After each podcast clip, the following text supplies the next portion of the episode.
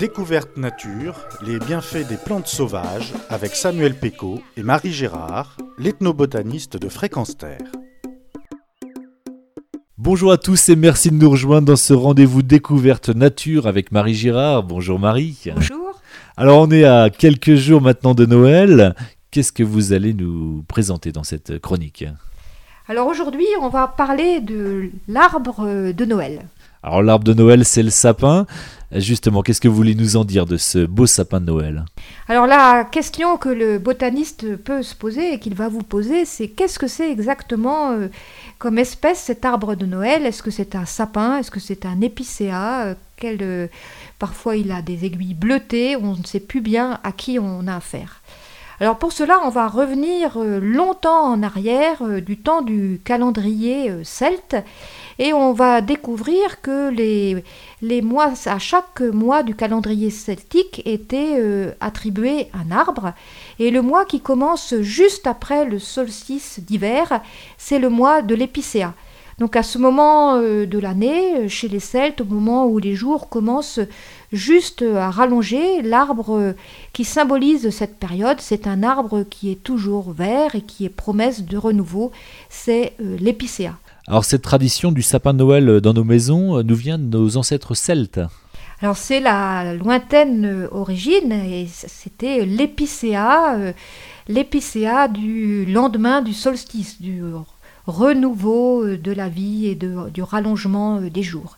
Et puis euh, le christianisme est arrivé et euh, a repris cette coutume de célébrer cette période de l'année et avec euh, un arbre toujours vert et l'a transféré à la naissance de, de Jésus à Noël. Donc progressivement, euh, l'épicéa du calendrier celte est devenu euh, l'épicéa de Noël des, des chrétiens. Cette coutume était très développée dans le, le nord de, de l'Europe, euh, jusqu'en Allemagne, et euh, à l'occasion d'alliances entre des princesses allemandes et des nobles français, le, l'épicéa de Noël est progressivement arrivé en France, et surtout après dix-huit cent soixante-dix, quand de nombreux Alsaciens ont fui l'Alsace annexée à l'Allemagne et ont apporté avec eux cette coutume de l'épicéa de Noël. Alors aujourd'hui par contre il y a sapin et sapin, il y a épicéa et, et d'autres variétés de, de sapin de Noël. Alors l'épicéa a une, un inconvénient, c'est qu'il a tendance à perdre très vite ses aiguilles une fois qu'il est coupé.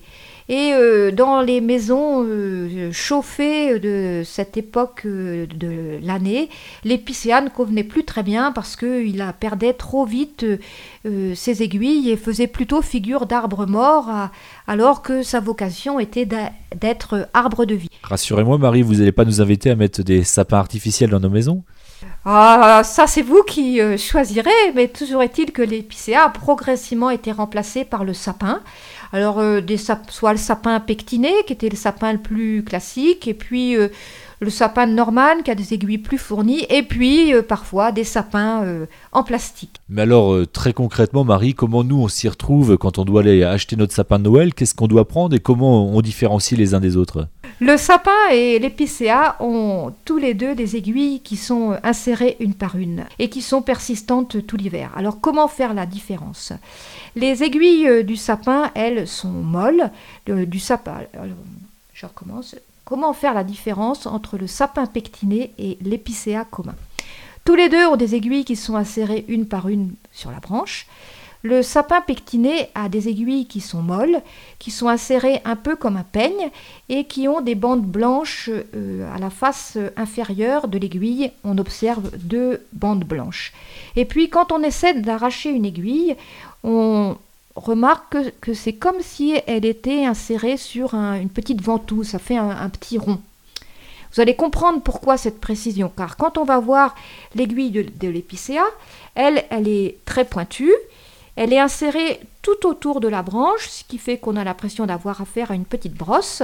Et quand on arrache une aiguille, on a un petit lambeau d'écorce qui vient avec. Et on remarque que l'aiguille est insérée sur une petite protubérance. Petits détails, certes, mais qui font toute la différence. Si on résume, on pourrait dire d'un côté un peigne à dents molles et de l'autre côté une brosse à dents raides. Les pommes de pin permettent aussi de faire la différence entre les deux ? Et bien sûr, euh, les pommes de pin que le botaniste va appeler des cônes, d'où le nom de famille conifère, permettent aussi de, de faire la différence. Chez le sapin, le cône est dressé, monte vers le ciel, comme une bougie, si vous voulez vous rappeler, faire une association d'idées, sapin de Noël, bougie. Et le cône se défait sur l'arbre, les, é- les écailles se détachent toutes seules et il ne reste plus que la partie centrale sur le, la branche. Alors que chez l'épicéa, le cône est orienté vers la terre, vers le bas, et il tombe entier au, au sol. Une petite phrase toute simple pour s'en rappeler, sapino cône en haut, épicéa cône en bas. Merci Marie pour toutes ces explications. On va terminer l'année ensemble. Joyeux, Joyeux Noël, Noël à tous. Retrouvez et podcastez cette chronique sur notre site fréquence terre point com.